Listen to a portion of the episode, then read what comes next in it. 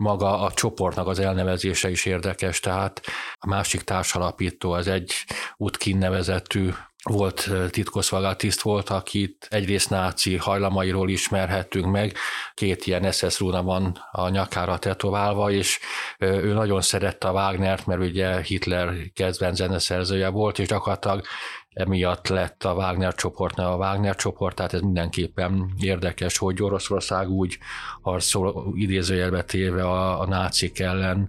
hogy közben vállalta neonáci gondolkodású ember adta ennek a Wagner csoportnak a nevét. Akármennyire is szeretné a magyar kormány, az orosz-ukrán háborúnak alig ha azonnali fegyverszünettel, mint sem komoly katonai harcokkal lesz vége. A fülke mai adásában annak járunk utána, mi történik egy modern háború frontvonalában. Hogyan maradt játékban a kezdetekben még leírt orosz haderő, hogyan működik a Wagner csoport, hogy fest egy ostrom 2023-ban. Hogyan védekeztek ezzel szemben az ukránok a kezdetben, és hogyan vett fordulatot a megszállás a nyugati fegyverek megérkezése után. Mit jelentek a mostani tankszállítások a végkimenetelre nézve, és valóban a vadászgépek dönthetik el az eredményt. Ezekre a kérdésekre keressük a választ, ebben segít nekem német András, a HVG világrovatának újságírója, üdvözöllek. Sziasztok! Valamint Bábel Vilmos, a HVG.hu munkatársa. Sziasztok! Én Nagy László vagyok, ez pedig a Fülke, a HVG.hu közéleti podcastja. Egy évvel ezelőtt Oroszország azt gondolta, pár nap alatt nem csak a keleti régiókat veheti be, hanem Kievet megszállva bábállamá teheti Ukrajnát. Azt persze világosan tudjuk, hogy ez nem sikerült, de tudunk arra válaszolni, hogy miért. Hogyan tört bele a bicskája ennek a gigászi orosz hadseregnek az ukrán védelembe? Paradox módon azoknak lett igaza szerintem, akik azt mondták, hogy Oroszország nem fog meg, megtámadni Ukrajnát. Ez így furcsán hangzik, mert ugye megtámadta, és nem lett igazuk, de az ellenérvek mind beváltak, tehát mind igazolódtak, tehát mindenki, aki ellenezte ezt a háborút, azt mondta, hogy nem lesz ilyen háború, azt mondta, hogy az orosz hadsereg gyengébb, mint gondolnánk, az ukrán hadsereg erősebb, mint gondolnánk, a világ nagyobb támogatást fog adni Ukrajnának, mint gondolnánk, és Oroszország nagyobb elszigeteltségbe kerül, mint gondolnánk. Mind a négy megvalósult, és rögtön itt láthatjuk is azt, hogy miért tört be valamennyire Oroszország bicskája ebbe a háborúba. Ők valóban azt gondolták, hogy hasonló lesz a 2014-es első harcokhoz a helyzet, és az fog történni, hogy bevonul az orosz hadsereg, és ott valamilyen szinten virágokkal, vagy legalábbis gyenge védekezéssel fogadják. Ez egyáltalán nem így történt. Tehát az ukrán hadsereg egészen más volt, mint 2014-ben erővel szállt szembe, nem menekült el Zelenszky elnök, pedig ugye ott voltunk az első napokon a háború kitörései napján, a harmadik napon már Kiev belvárosában lövöldöztek az oda beküldött orosz különleges egységek, ennek ellenére Zelenszky nem menekült el. Tehát valószínűleg ezért tört bele a bicskája Oroszországnak ebbe a háborúba, mert, mert teljes mértékben erre számította a körülményeket, Valószínűleg az lehetett a, a fő ok, hogy Putyin elhitte saját propagandát, miszerint Ukrajna valóban nem létezik, az ukrán valóban nem létezik. Én talán öm, egy másik aspektusát, ezt a kolosszális hírszerzési blamát emelném ki, mert, mert ez szerintem az is volt, és legalább annyira, mint, mint amennyire katonailag elméletezték a, a kezdeti offenzívát, annyira nem voltak tisztában azzal, hogy milyen körülmények, milyen, milyen ellenállás, milyen, hát tulajdonképpen milyen lelkiállapotban várja őket a, a, az ukrán nép. Tehát amekkora hihetetlen siker volt annó a Krím elfoglalása, amikor egy puskalövés nélkül tulajdonképpen egy ilyen különleges akció keretében elfoglalták a Krímfélszigetet. Annyira, annyira volt ez most egy ilyen, egy ilyen kolosszális kudarc. Ezek alapján, mint mondtok, állíthatjuk akkor azt, hogy az orosz offenzívát saját erőből törték le az ukránok? Semmiképpen sem. Tehát ugye azt is tudjuk, hogy 2014 után, ahogy ugye elfoglalták a krímet és betörtek el Ukrajnába, a NATO elkezdett jelentős katonai segítséget nyújtani Ukrajnának, tehát ez akár fegyverek formájában, akár kiképzés formájában is, tehát azért utólag derülnek ki a dolgok, hogy 2014 óta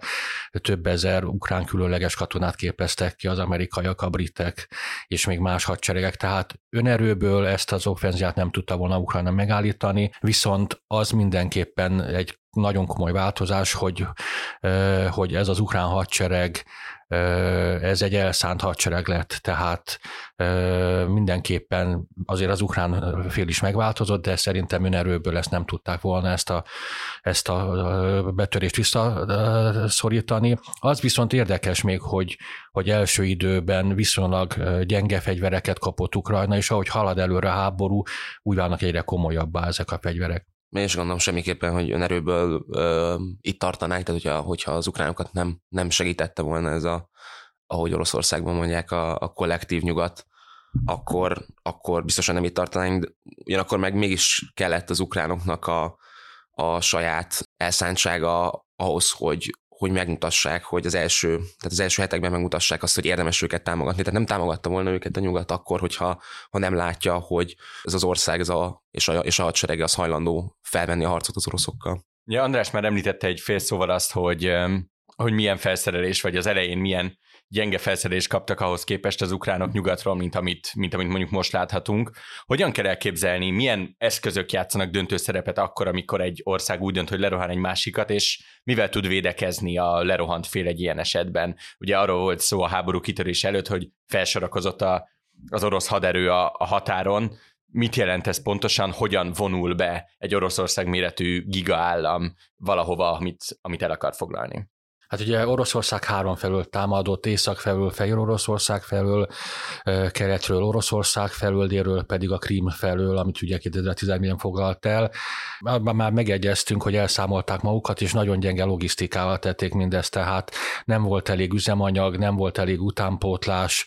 ezért volt az, hogy ez a számomra a mai napig megdöbbentő esemény bekövetkezett, hogy Kiev környékén kialakult egy 50 km hosszú orosz járműoszlop, ami gyakorlatilag konkrét csata nélkül eltűnt, tehát nem tudtak az autók tovább menni, az ukrán tüzérség szisztematikusan kilőtte őket, tehát már rögtön az első pillanatban ez egy elhibázott taktikai megoldás volt, és ugye az első időszakban a védekezőknek teljesen egyértelmű védekező fegyverekre van szükségük, ezek voltak ezek a Javelin és más vállól indítható tankelhárító rakéták, és persze nagyon fontos lett volna már akkor a tüzérség, tehát van egy ilyen érzésem, hogy a nyugat eleinte ovak, ovakodott komoly fegyvereket adni Ukrajnának, mert ők is arra számítottak, hogy az ellenállás nem fog sokáig tartani, és hogy minek adjunk az oroszok kezében nyugati fegyvereket. És ahogy látszott, hogy az ellenállás tartós lesz, úgy váltak komolyabbá ezek a fegyverek, úgy jelentek meg például ezek a HIMARS rakéták, ami gyakorlatilag GPS-el irányíthatóak, és egy 5x5 méteres területet be lehet velük célozni.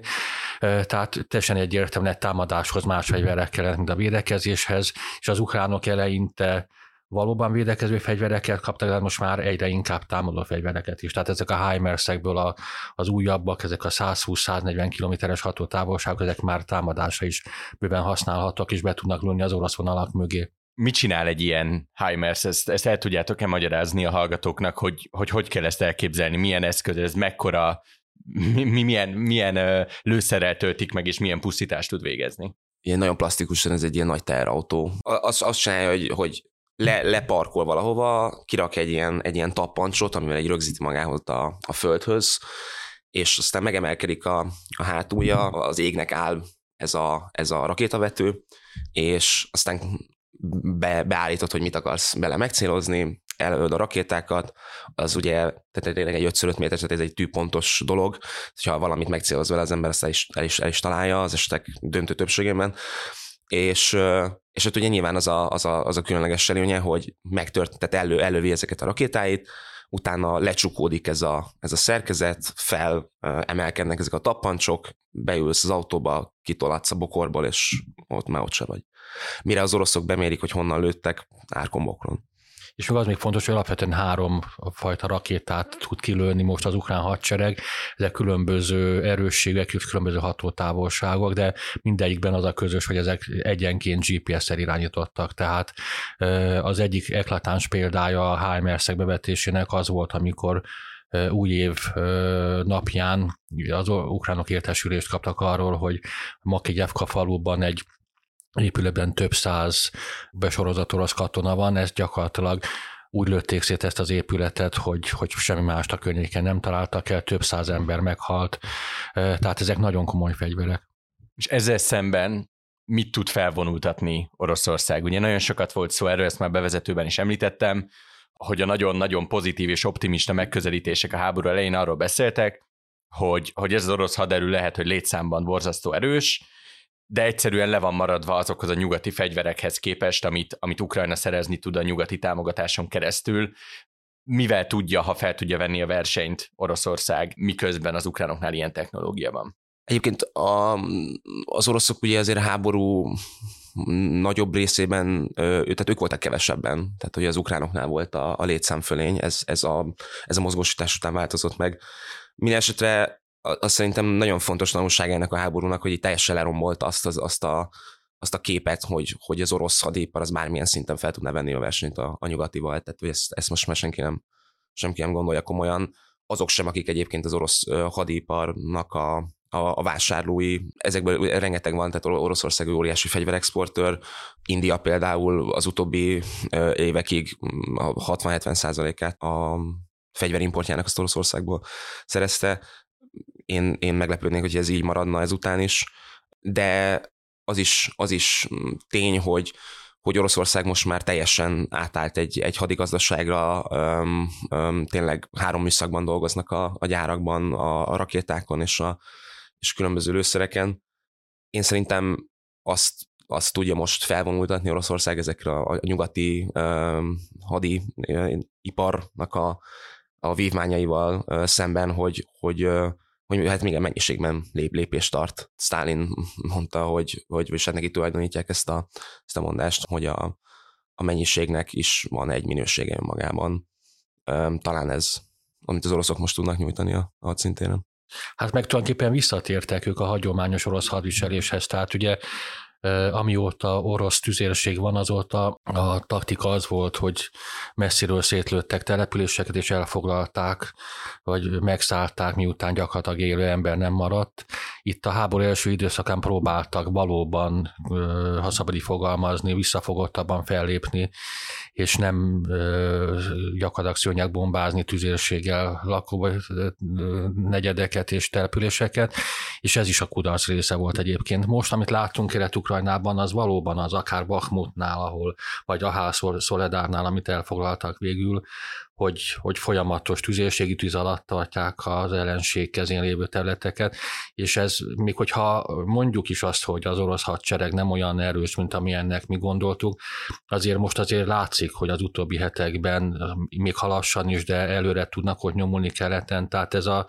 ez a felőrléses technológia, ez valamilyen szinten működik, de hát szörnyű ember áldozatokkal, tehát az teljesen egyértelmű, hogy naponta több száz orosz katona veszti az életét. Jó, és menjünk is vissza oda, honnan indultunk ezzel az egésszel, hogy, hogy hogyan indult az offenzíva. Láttuk azt, hogy nem volt sikeres a teljes Ukrajnát átfogó katonai cél. Láttuk azt, hogy ez sajnos milyen tragédiákkal járt a Kiev környéki bucsa és más vérengzésekkel és más elképesztő kegyetlenségekkel, de az rajzolódott ki, hogy, hogy gyakorlatilag áprilisra beállt egy, egy olyan állapot, ami egészen nyár végéig tartott, hogy az oroszok bementek valameddig, azokat a területeket igyekeztek megtartani, és közben az ukránok állták a sarat, amennyire tudták állni a sarat. Viszont ahogy őszbe fordultunk, az ukránok ellentámadást indítottak. El tudjátok-e azt mondani, hogy hogyan vált védekezésből támadásba egy ország ilyen helyzetben. Hát ugye a Vili is említette, a, a háború elején is már gyakorlatilag az ukránok voltak valamilyen szinten ö, többségben a, a hadszintéren, tehát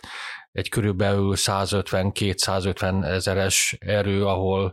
ö, gyakorlatilag jól kiképzett erők voltak a másik oldalon, az oroszok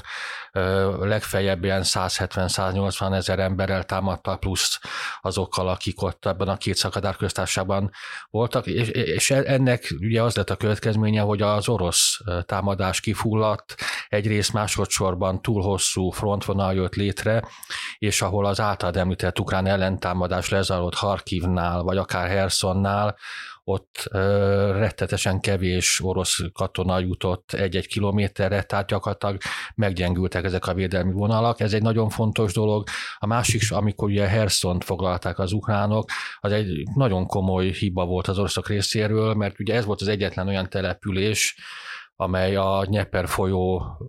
nyugati oldalán volt, tehát az ukrán hadsereg szilárdan karbantartott területén, és gyakorlatilag ezt a, ezt a területet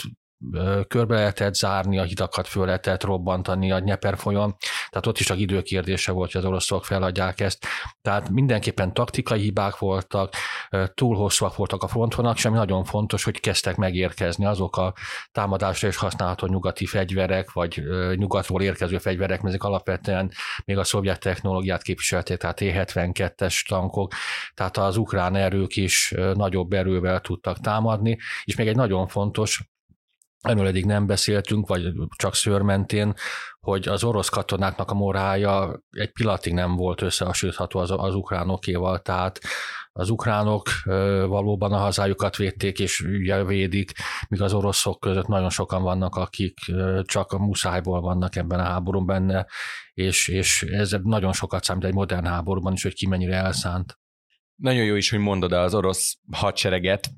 mert ugyanakkor, amikor a, az ukránok elindították az ellentámadást, nagyjából ugyanakkor tájt szeptemberben rendelt el részleges mozgósítás Putyin. Van-e arról fogalmunk, hogy nagyjából mennyi orosz katona lehet a fronton, és, és tényleg, amit mondtatok már pár mondatban, hogy, hogy milyen, milyen áron vannak ők a fronton, mert, mert lehet hallani, lehet olvasni innen-onnan beszámolókat, hogy bizonyos területeken tényleg már-már első világháborús állapotok vannak, hogy az árkokban cserélik az ágyútöltelék embereket, mi igaz ebből, hogyan kell elképzelni azt, ami most az orosz haderő? Szerintem érdemes tisztázni azt, hogy az a bizonyos ellentámadás, ott, ott azért két nagyon más minőségű ellentámadásról beszélünk, ugye, ami, ami Harkivban és ami Hersonban történt, azért az, ugye Harkivban ott, ott az egy nagyon ambiciózus ilyen katonai stratégia volt, hogy, hogy tényleg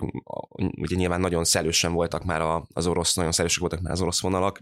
nagyon alacsony volt a, a négyzet, egy, egy négyzetméterre jutó orosz, orosz katonák száma, és uh, nyilván jó hírszerzési információik voltak, az oroszoknak pedig nagyon rosszak, és, és letapogatták az ukránok azt, hogy, hogy hol a leggyengébb a front, hol vannak azok a, hol vannak azok a szakaszok, ahol a leg,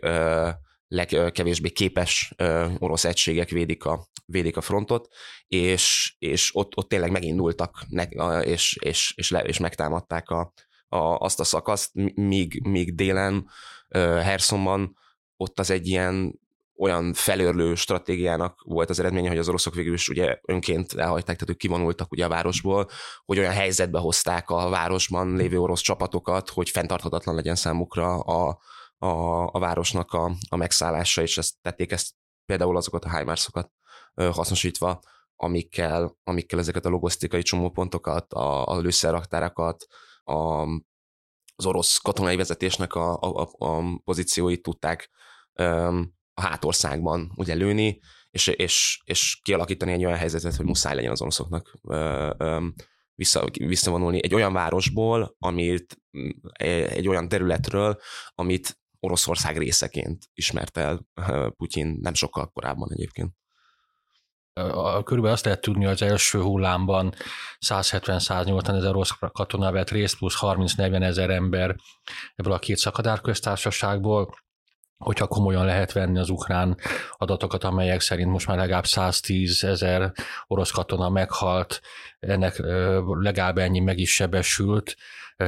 akkor, akkor látjuk, hogy milyen komoly veszteséget szenvedtek az oroszok. Ugye az oroszok azt mondták, hogy szeptember után mintegy 300 ezer ember soroztak be, valószínűleg ennél többet, és most is zajlik ez a sorozás, tehát ez még 300 ezer embert jelent, ebből Putyin azt mondta pár héttel ezelőtt, hogy 150 ezer ember már a, a háború zónában van, ehhez még hozzájön a Wagner csoport,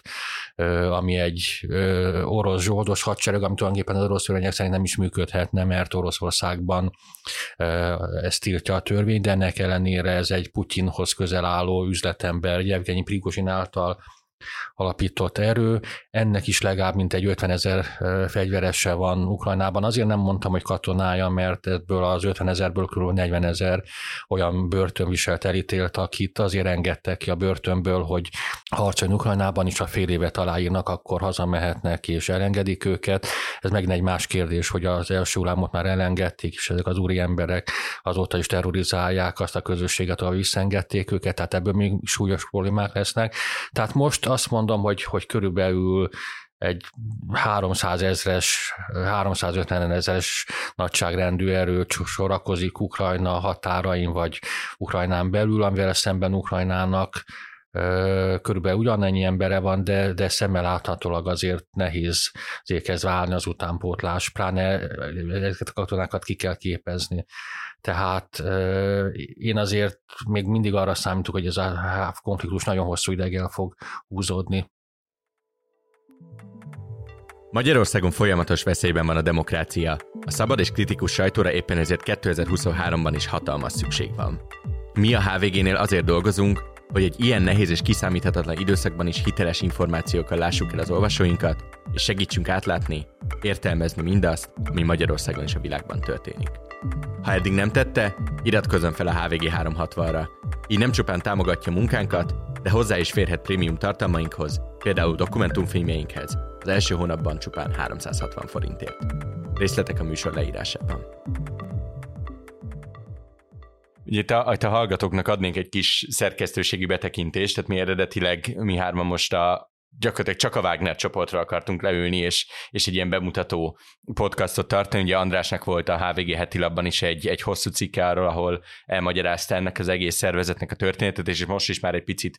picit bevezetett minket ebbe a témába azon kívül, ami eddig elhangzott, mit érdemes tudni erről a, a zsoldos hadseregről? Mit jelent pontosan az, hogy működhetne, nem működhetne, kivezeti ezt az egészet, lévén logikusan belegondolva, ismerve az oroszországi viszonyokat, akár csak így távolról is, jóba kell lenni a Kremlben lévő emberekkel ahhoz, hogy olyan dolgokat tud csinálni, mint például a börtönből kiszabadítasz embereket és kiküldöd a frontra. Miért érdekes ennek a, a hadseregnek a működése, és milyen múltja van ennek az egész szervezetnek? Azért tilos mindenhol a világon egyébként, nem csak Oroszországban zsoldos hadsereget szervezni, mert ez egy ilyen elég alapvető funkciója az államnak, hogy, hogy az erőszak monopóliuma az nála van,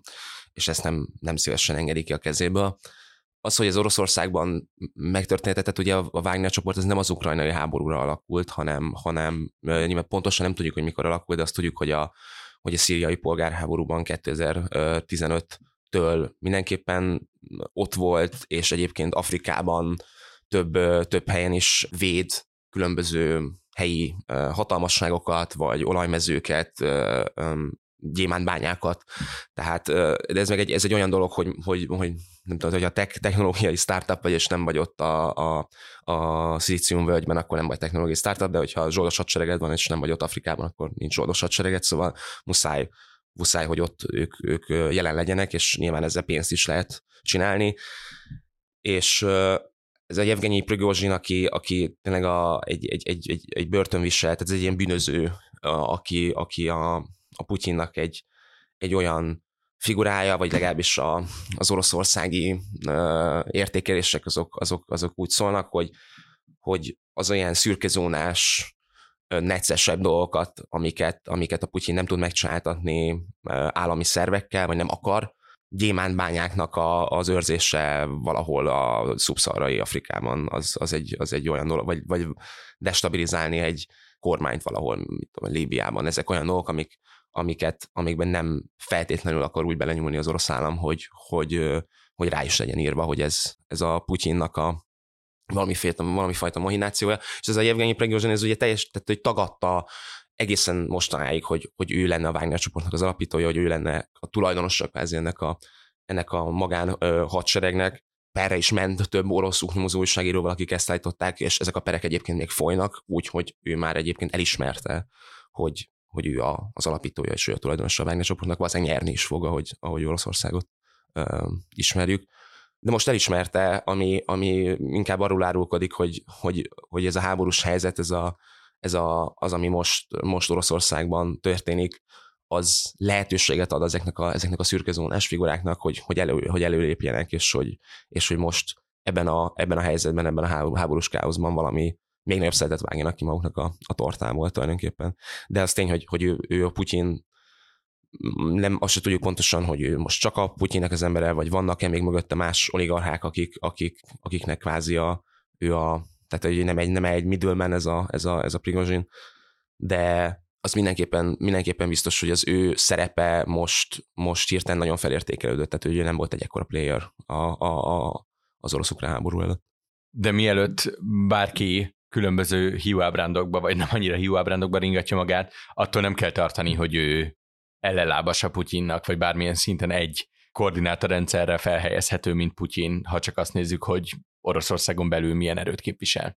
Semmiképpen sem tekinthető ellenlábasnak, tehát ő tulajdonképpen nem is része a rendszernek, tehát Oroszországban az elmúlt évszázadokban most már gyakorlatilag mindig ez a szilovikok, tehát a, a fegyveres erők, rendőrség, katonaság, titkosszolgálatok tartották a kezükben a valódi hatalmat. Nem véletlen, hogy Putyin is pont a KGB-ből, majd a, annak az orosz utódszervezetéből bújt elő. Prigozsin nem tagja ennek a szilovik rétegnek, és ennek mondjuk az egyik következménye az, hogy komoly ellentétek is vannak a hadsereg és a Wagner csoport között, tehát ö, folyamatosan versenyeznek azon, hogy kifoglal el egy települést. Ö, én szerintem még az együttműködésben is vannak szándékosan hibák, hogy ö, akár egymásnak is alávágnak, a koordinálásban biztos, hogy nagyon komoly hibák vannak, tehát Prigozsin nem egy olyan személy, akiből itt bármikor is orosz elnök lehet, viszont valóban tényleg részt vesz azokban a feladatoknak az ellátásában, amit egy állami hadsereg nem tehetne meg. És nagyon fontos még, hogy ez egy nem csak egy a magánhadsereg nem is véletlenül hívják csoportnak, tehát ebben a Wagner csoportban rengeteg gazdasági vállalkozás van, amelyek pont ezeket a bányákat üzemeltetik többek között, amit a Wagner csoport katonái védenek, tehát nem véletlen, hogy ezek mindig valahol olaj, vagy arany, vagy gyémánt lelőhelyek mentén kerülnek elő. Egyébként 2014-ben alapították, tehát ők már részt vettek a Krím elfoglalásában és a kelet-ukrajnai harcokban is, de valóban nem, nem vállalta magára Prigozsin. És még egy olyan fontos dolog, hogy a maga a csoportnak az elnevezése is érdekes, tehát a másik társalapító, az egy Utkin nevezetű volt titkosszolgált volt, akit egyrészt náci hajlamairól ismerhettünk meg, két ilyen SS rúna van a nyakára tetoválva, és ő nagyon szerette a Wagnert, mert ugye Hitler kezdven zeneszerzője volt, és gyakorlatilag emiatt lett a Wagner csoportnál a Wagner csoport, tehát ez mindenképpen érdekes, hogy Oroszország úgy harcol idézőjelbe téve a, a nácik ellen, hogy közben vállaltan neonáci gondolkodású ember adta ennek a Wagner csoportnak a nevét. Köszönöm, hogy ezt összefoglaltátok, és ezzel lendőthet térjünk is vissza a frontra. Ugye szerintem az alapvetően a hallgatóknak, laikusoknak nagyon kevés fogalma, beleértve magamat is nagyon kevés fogalma van arról, hogy mi zajlik egy ilyen fronton. Tehát van mindenkinek egy könyvi képe arról, hogy az első világháborús lövészárkos hadviselésben hogyan haladtak előre négy métert eszméletlen áldozatok árán, van fogalmunk, bár közelebbi történelmi fogalmunk is arról, hogy a második világháborúban hogyan harcoltak Európában, milyen bombázások és milyen városostromok árán, és van fogalmunk, látunk arról különböző kis bejátszásokat a hírekben, hogy, hogy mondjuk a közel-keleten Amerika vagy az ottani mindenféle polgárháborús felek hogyan küzdenek egymással olyan közegekben, amit nehezen tudunk értelmezni európai városlakóként hogyan fest az, ami, ami most Ukrajnában zajlik? Hogyan kell elképzelni? Melyikhez hasonlít a leginkább az eddigi példák közül? Ennek az egésznek egy egyvelege? Mi történik olyan városokban, amik hasonlítanak azokhoz az életközösségekhez, ahol mi élünk? és hogyan zajlik ezeknek az elfoglalása, ha lehet így mondani. Tulajdonképpen nagyon sok mindenben hasonlít ez a háború is a korábbi háborúkhoz, de van egy pár újdonság. Tehát az egyik újdonság az, hogy a felderítés sokkal pontosabbá tudott válni. Tehát a második világháborúban lehetett meglepetésszerű támadásokat végrehajtani. Most annyira látják a fejleményeket a, a, a műholdak és a drónok, hogy gyakorlatilag egy tízes csoportosulás már nem tud odaférkőzni, tehát ez egy nagyon fontos változás, hogy a drónok és a felderítés szerepe sokkal nagyobb. A másik pedig még szintén fontos az, hogy sokkal hatékonyabbá váltak a tüzérségi eszközök, tehát még 50-60 évvel ezelőtt egy gyakorlatilag egy lakótömnyi terület tehát lehetett csak megcélozni. Most, ahogy beszéltünk is róla, hogy rettetsen pontosak ezek a fegyverek. Tehát egy olyan gyalogsági roham, mint amilyen például a második világháborúban az oroszok, ami a szovjetek operáltak, az most végrehajthatatlan, tehát mielőtt el, elérnék a front közelét, felszámolnák őket. Tehát ez egy kicsit más, de viszont az ostrom az valóban ugyanúgy zajlik tulajdonképpen, tehát csak pontosabb tüzérséggel lövik ugyanazt a várost. Nagyon hasonlóak lesznek ezek a városok azokhoz a városokhoz, amelyeket a második világháborúban, vagy akár a korai háborúban szétlőttek. Igen, tehát szerintem se teljesen ki nagyon messzire azokat a történelmi könyveket, de azért különbséget tennék talán egy, egy orosz és egy ukrán katona minden napjai között. A nyugat nem csak fegyvereket küld Ukrajnába, ugye, hanem téli kabátot is, meg, meg lábmelegítőt, meg, meg polárzoknit, és ezek, ezek is nagyon fontos dolgok, tehát ezek, mert, mert tényleg nem, tehát nem csak egy, egy tüzérségi támadásban lehet behalni, hanem a tüdőgyulladásba is, és, és ez, ez tényleg életet ment egy, egy, egy, egy, egy jó, jobb pulcsi, és amilyen én beszámolókat én hallottam, meg olvastam, egy, egy ukrán katonának a lövészárka, és nagyon nagyban különbözik egy orosz katonának a lövészárkától. Nyilván nem lehet, tehát ez most egy általánosítás, nyilván fogalmunk sincs, hogy, hogy mik a, mi ennek mondjuk a, az átlaga, vagy nem tudom, de amilyen beszámolóink vannak erről, az az, hogy egy lövészárkot is a körülményekhez képest elég komfortosan meg lehet csinálni. Én láttam videót olyan ukrán lövészárokról, amiben fatüzelésű kemence volt, ahol lehet sütni, főzni. Míg amit az, az orosz, ugyanilyen lövét, tehát az orosz lövészárkokról látunk, az az, egy, az, az hogy, hogy nagyon súlyos sár van, nagyon súlyos tényleg embertelen körülmények között élnek ott, tehát mert van, hogy tényleg hónapokon keresztül ugye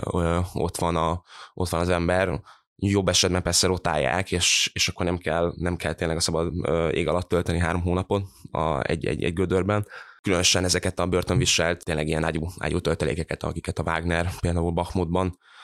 rátolt a frontra, hát ők egészen embertelen körülmények között élnek ezekben a, ezekben a lövészárkokban. Még egy hadi eszközről nem beszéltünk a mai adásban, pedig az elmúlt hetek, hónapok nyugati közbeszédét ezt tematizálta. Újra a nyugati fegyverszállítások kerültek középpontba, amikor is tankokat kért, és végül tankokat is kapott Ukrajna.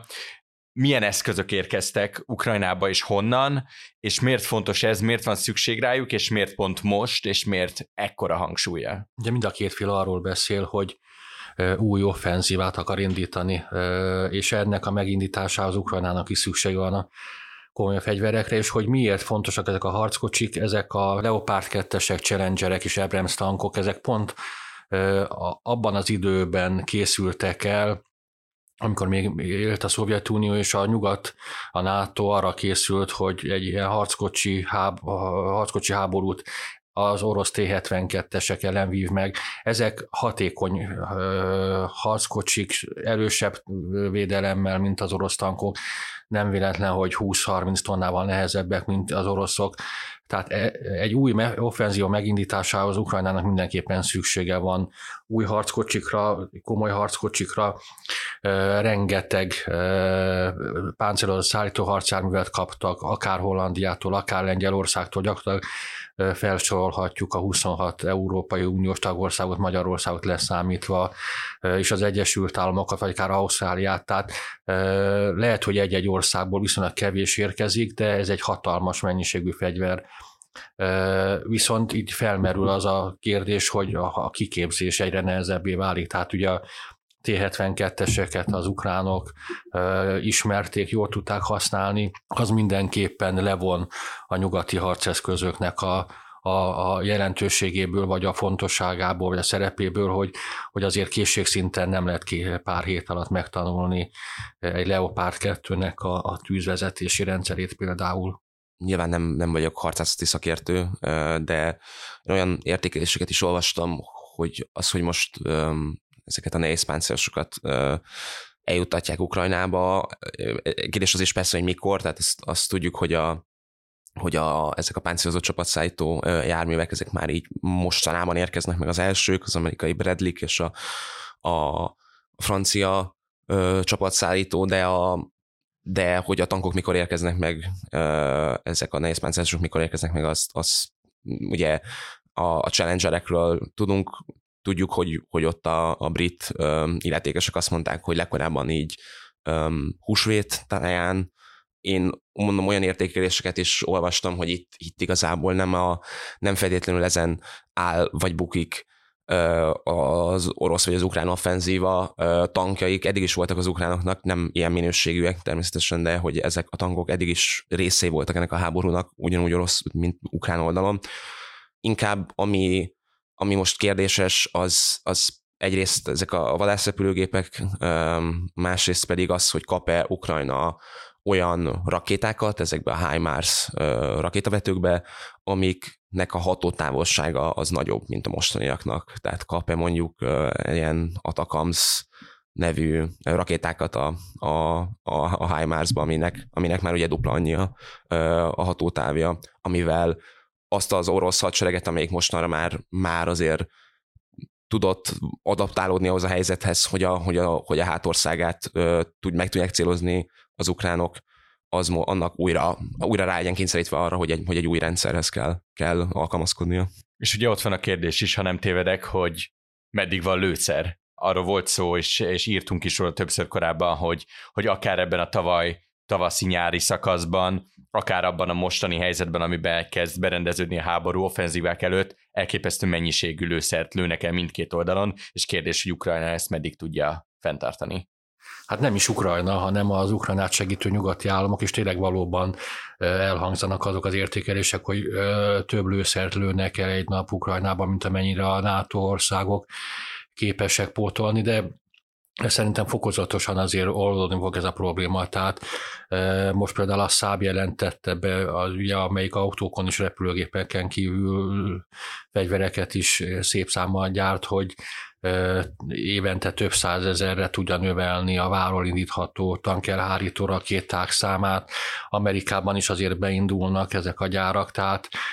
én nagyon meg lennék lepődve, hogyha a világgazdaság több mint felét képviselő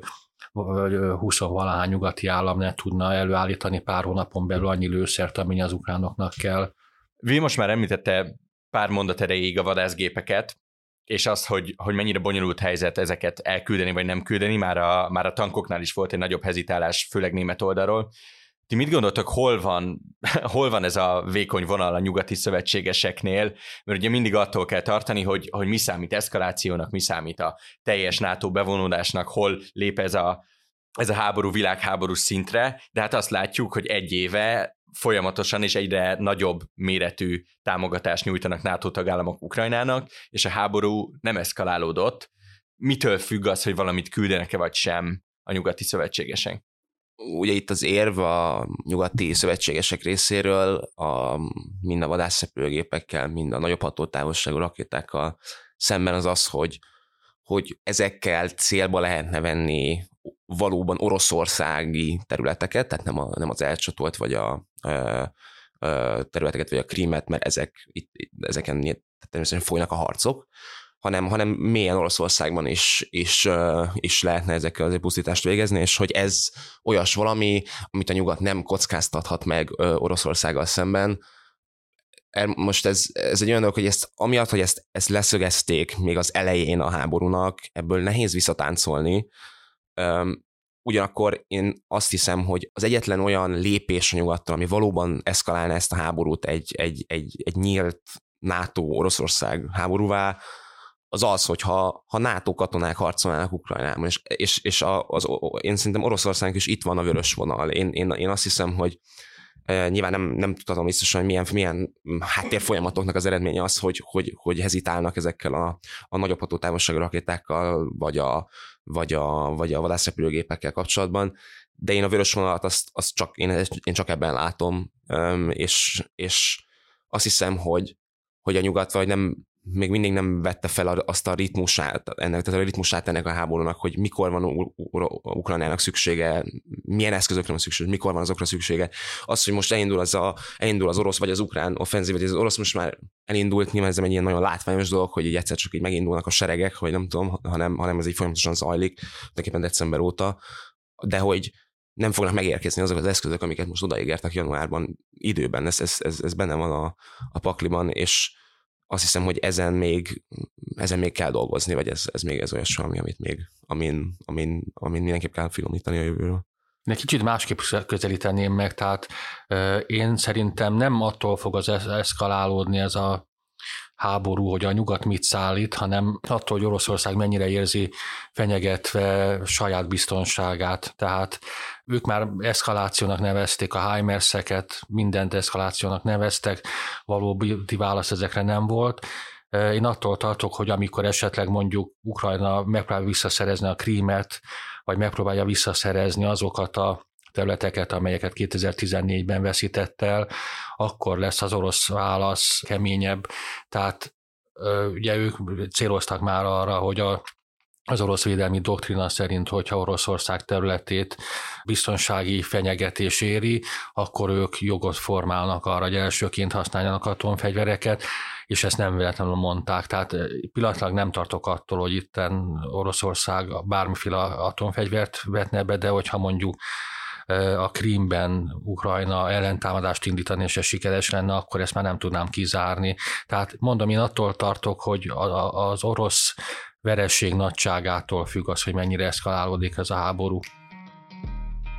Köszönöm szépen, hogy itt voltatok, hallgatóinknak pedig köszönjük a figyelmet. A fülke jövő héten folytatódik, új műsoraink, az Elvitelre és az Ékasz pedig már megérkeztek a hvg.hu podcast csatornájára. Iratkozzanak fel, hogy ne maradjanak le egyetlen adásunkról sem. Én Nagy Iván László vagyok, viszont hallásra!